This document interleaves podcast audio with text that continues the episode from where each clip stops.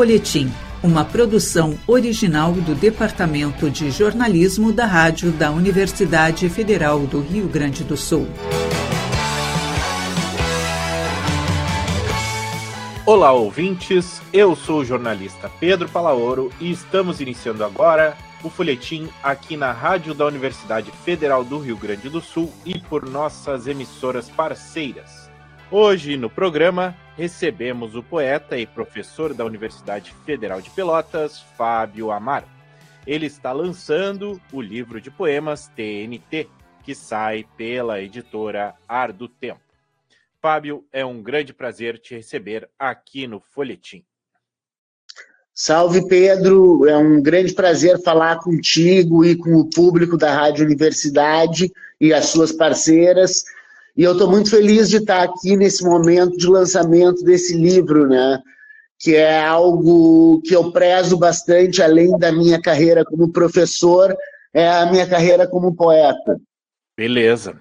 Fábio, esse não é o teu primeiro livro, né?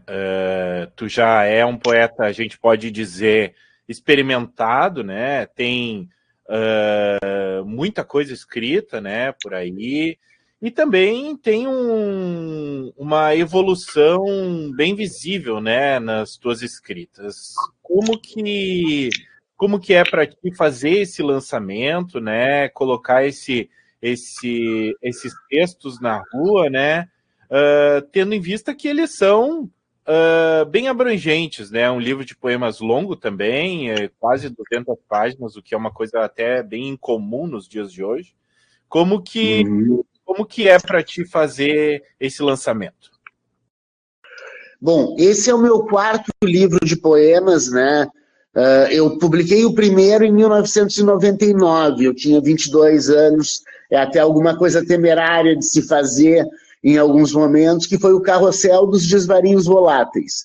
Depois eu publiquei o Terceiro Lado da Moeda, em 2017, depois Babel, em 2019, e agora o TNT e Outros Poemas, que saíram nesse ano de 2023. Tudo faz parte de uma evolução, né? Tudo é evolutivo na existência, né? E esses poemas desse livro, e aí até... ele é longo porque ele compreende 3 livros dentro dele, né? Ele é dividido em 3 livros: o Explosões, Artifícios e Cosmos.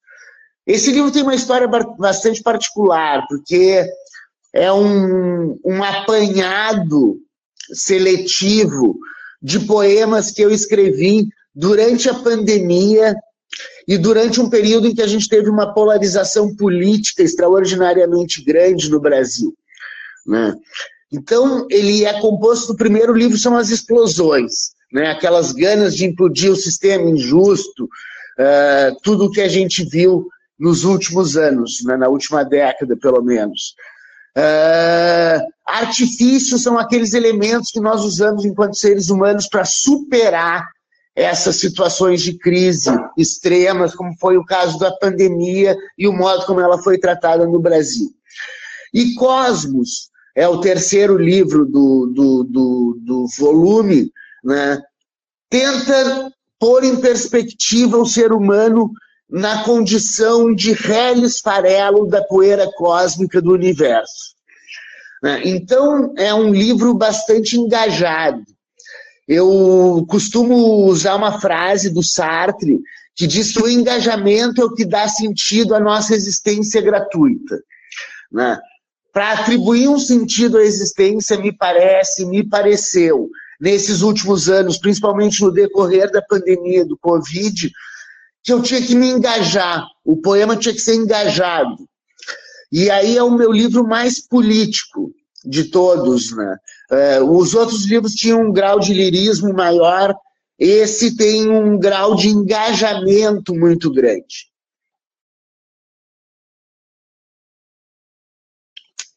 Sim, beleza. Com certeza, a gente nota, né, esse engajamento e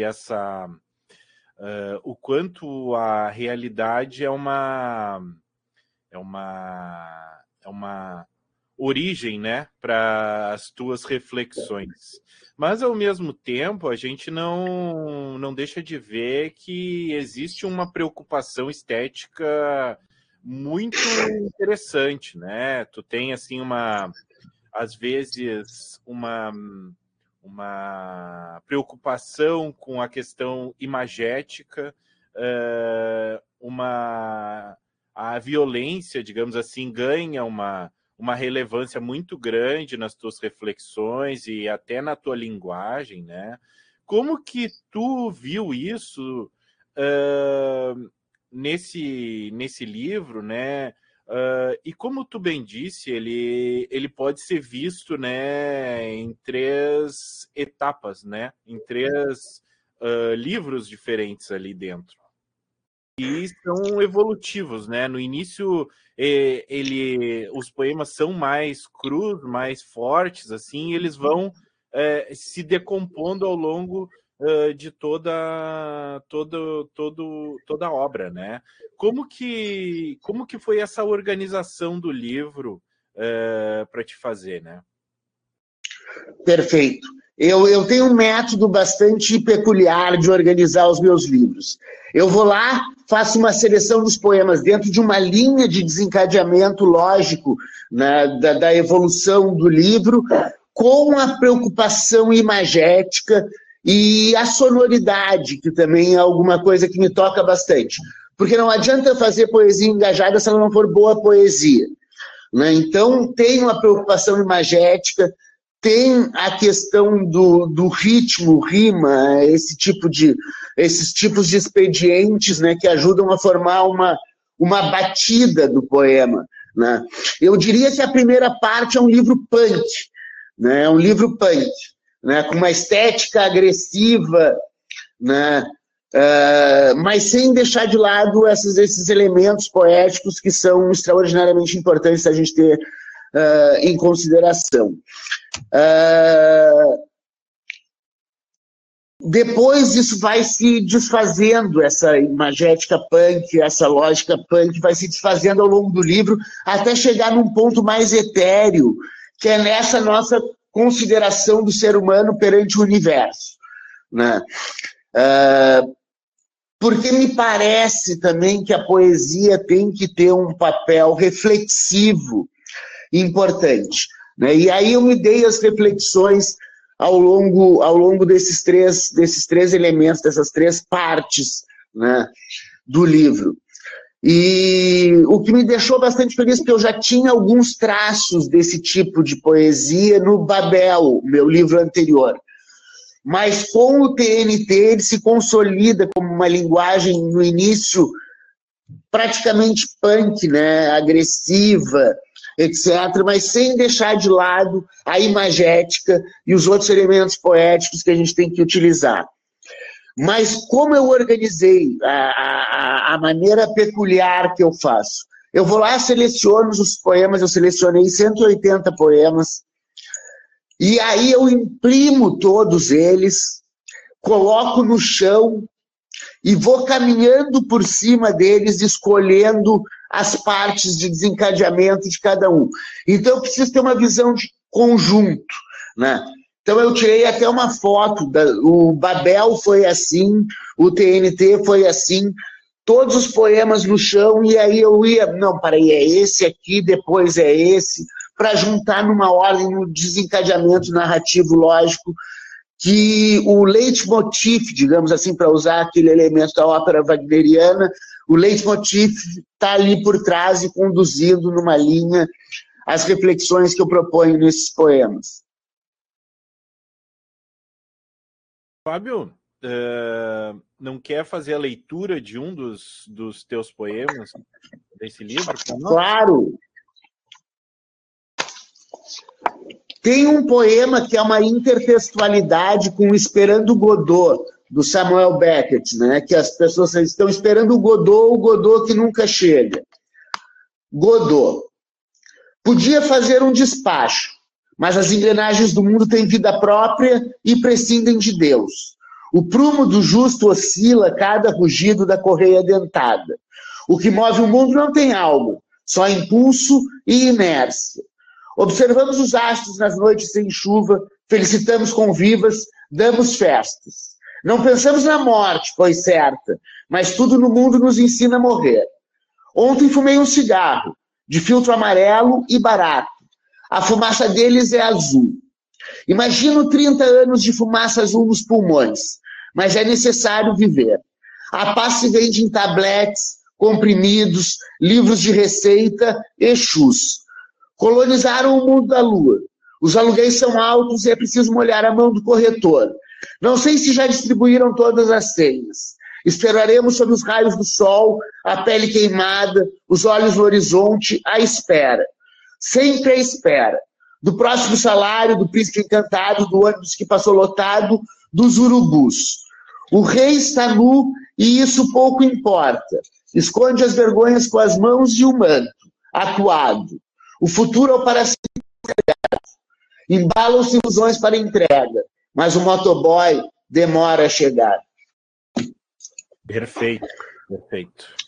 Fábio, queria que tu comentasse um pouco mais aquela questão da sonoridade que tu falava antes, porque uma coisa que é notável nos teus poemas é que a preocupação rítmica, né, e com a sonoridade das palavras, principalmente, né, traz uma reflexão sobre os teus poemas, de que, na verdade, eles fogem um pouco daquilo que a gente tem visto como tendência, digamos assim, na poesia contemporânea, que seria buscar os limites do verso livre, né?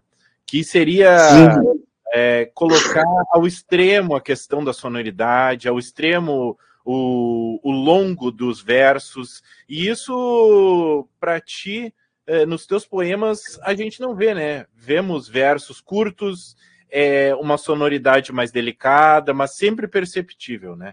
Como que é essa tua preocupação na hora de compor, né, esses textos? Eu acredito muito na oralidade da poesia, né? A poesia como uma forma de expressão oral e performance, né? Eu acredito no poema que tem impacto por meio da performance do poeta. Nesse sentido, é que eu busco uma sonoridade que leve à possibilidade de recitar esses poemas e causar um estranhamento, uma apropriação por parte do leitor nessa lógica do ritmo. Talvez seja a tradição dos velhos bardos, né, que eu esteja tentando recuperar, porque realmente a poesia contemporânea, ela... E eu acompanho muito a produção poética daqui, da América do Sul, né, de vários lugares, em língua portuguesa, em língua espanhola. Há uma soberania do verso livre e da poesia que não necessariamente leva em consideração esse aspecto rítmico. Tem um livro, agora eu me esqueci o nome, sobre performance poética, me esqueci o nome do autor, não vou me lembrar agora de cabeça aqui, mas que eu estudei bastante, que é esse papel performático da poesia e do poeta, né? Então eu estou muito interessado nessa possibilidade de levar o poema à rua, e eu adoro, durante a pandemia não teve mais saraus, mas isso se desorganizou um pouco depois da pandemia, mas a lógica do poema como performance.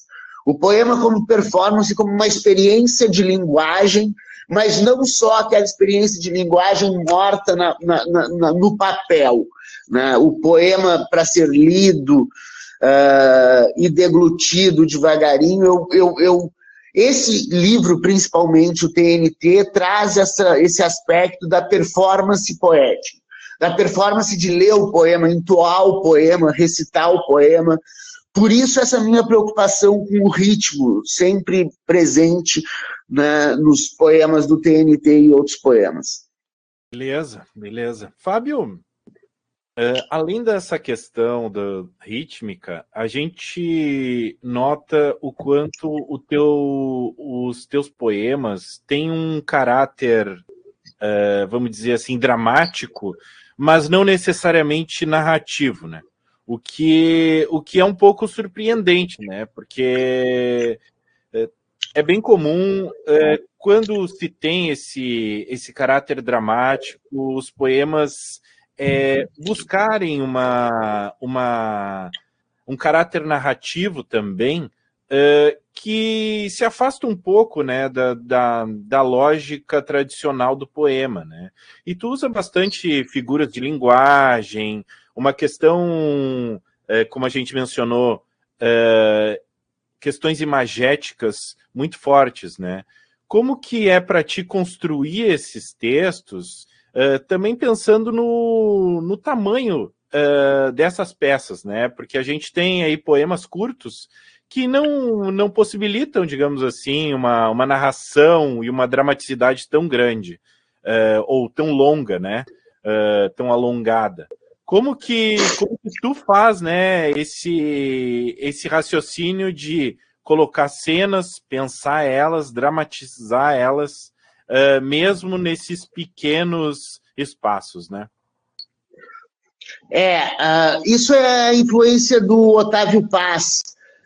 O Otávio Paz com o Arco e a Lira, né, que fala da questão da imagem, né? Poesia é imagética, né? E eu, em alguns poemas, até alguns mais longos, eu faço narrativas, né, de situações sobre as quais eu quero refletir. Mas essa questão do ritmo é o que me prende na escala de formação do poema, né? Eu começo sempre... Quando eu começo a fazer um poema, ele meio que me vem de carrada, assim. E aí eu vou administrando depois a feitura do poema no seu fazer poético mais específico, né? Mas a imagem é extraordinariamente importante, né? O Otávio Paz já dizia, como eu falei, né, dessa questão da imagética da poesia. E eu acredito que dentro das minhas limitações eu tenho conseguido fazer isso, e consegui fazer isso no TNT, né?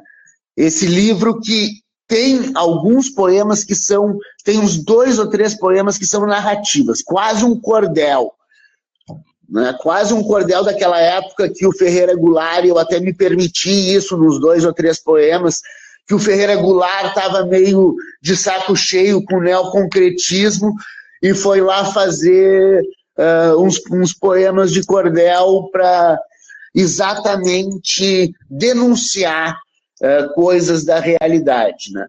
E aí tem uma coisa que é importante, porque eu trato muito de política a semana inteira, porque eu sou professor de relações internacionais. Então eu trato muito de política internacional a semana toda.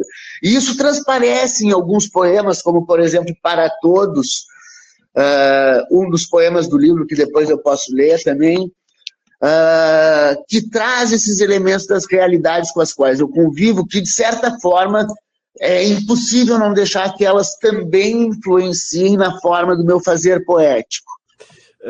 Fábio, quer fazer mais uma leitura de poemas para os nossos ouvintes? Beleza, vamos fazer. Eu vou ler Geist. Geist, espírito em alemão. Geist. A modernidade, nossa promessa e nossa desgraça. Cavalga a humanidade com de trás por diante, sem cocheiras nem clarins. Indivíduos circunscritos nos confins do espírito, atravancados num misto repulsivo de medo e culpa. Nada oculta a fome alheia, mulheres espancadas, o fenecer da raça, mas o olho não vê, e se vê, não enxerga. Verga sobre as cabeças o ocaso do planeta, e os carros cospem carbono como quem dá de braços à carne, nosso reduto e nossa morada. Nada redime o peso dos séculos, o terror das senzalas, os quadrados concretos com vívidas TVs a cores. São feitos de excrementos e pavores, e o mundo de nós prescinde. do labirinto que existe não se escapa nem com espada, nem com navalha. Um dia o sol explosivo cai sobre nós, incandescente, mas terá sido tarde demais. Legal. Fábio, a gente falou bastante aí inicialmente da questão da agressividade de alguns versos que trazem aí imagens bem fortes, principalmente no início, né, do livro. Sim. Como que tu vê essa questão que tu coloca aí, né? Uma questão até de imaginar ou buscar a urbanidade, buscar até um certo espírito naturalista, vamos dizer assim, né? De algumas cenas. Como que é pensar sobre isso, né? Tendo em vista que a gente vive numa sociedade imagética hoje, né? Que coloca muito a imagem à frente das coisas, mas não necessariamente traz à tona essas imagens mais agressivas, né? E os teus poemas parecem tentar resgatar isso, né? Eu até tem um poema, um verso que eu falo em humanos perdidos de humanidade, né? Esse me parece um resgate muito importante, foi uma coisa que eu fiquei na cabeça durante toda a pandemia, quando a gente tinha, né, pessoas desfazendo os protocolos, né, que uma certa solidariedade humana seria necessária para superar esses momentos. Isso me tocou muito forte. Eu cheguei até a entrar em depressão no final da pandemia, né? Exatamente com esse ocaso da humanidade no planeta Terra, né? Num momento em que a solidariedade humana teria que renascer como única forma da gente se salvar. Nós vivemos num planeta que está acabando, né? Daqui a 50 anos nós teremos já um processo de vida, uma forma de viver bastante alterada pelas mudanças climáticas, pela degradação ambiental, pelos fenômenos climáticos extremos, né? Então, tudo isso está no bojo das questões que eu trato no TNT e Outros Poemas. Tudo está interrelacionado com essa ideia de que os humanos perderam a humanidade e que essa humanidade tem que ser resgatada. Os meus poemas, e alguns bastante fortes ali, que falam de morte de criança, que falam de racismo, coisas do gênero, eles são uma tentativa de dar uma paulada mesmo na consciência das pessoas para ver se aflora essa solidariedade humana, essa humanidade perdida há tanto tempo. Fábio, como que as pessoas podem conseguir o teu livro, entrar em contato contigo e, né, presenciar os teus saraus e recitais? Beleza. Os livros estão sendo vendidos, eu tenho dos meus 3 últimos livros, TNT e Outros Poemas, Babel e o Terceiro Lado da Moeda, estão disponíveis na livraria e editora da UFPel, da Universidade Federal de Pelotas. Na livraria da UFPel dá para encomendar, eles mandam para o Brasil inteiro. Pode ser feito comigo também o contato pelo WhatsApp 53981 300 145. E também pela editora Ardotempo. Pode mandar um e-mail para ardotempo@gmail.com, que também tem lá disponível o livro para venda. Como os lançamentos foram bem recentes, eu só deixei na livraria da UFPel por enquanto, mas eu vou deixar em outras livrarias aqui de Pelotas e região, né, como a Livraria Vanguarda, onde também vai poder ser adquirido. Mas, por enquanto, na livraria da UFPel, Livraria da Universidade Federal de Pelotas. Beleza, Fábio. Foi um prazer muito grande conversar contigo.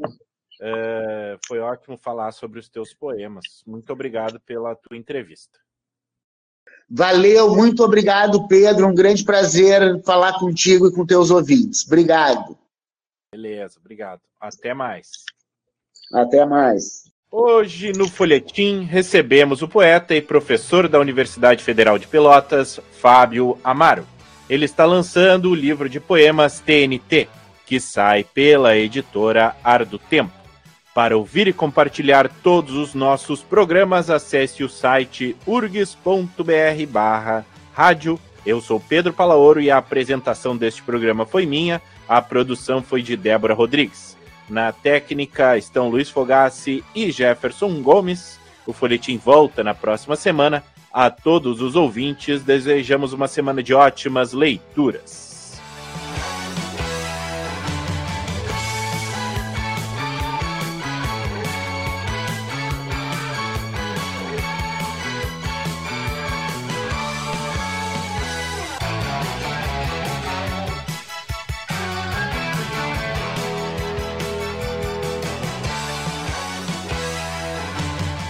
Folhetim, uma produção original do Departamento de Jornalismo da Rádio da Universidade Federal do Rio Grande do Sul.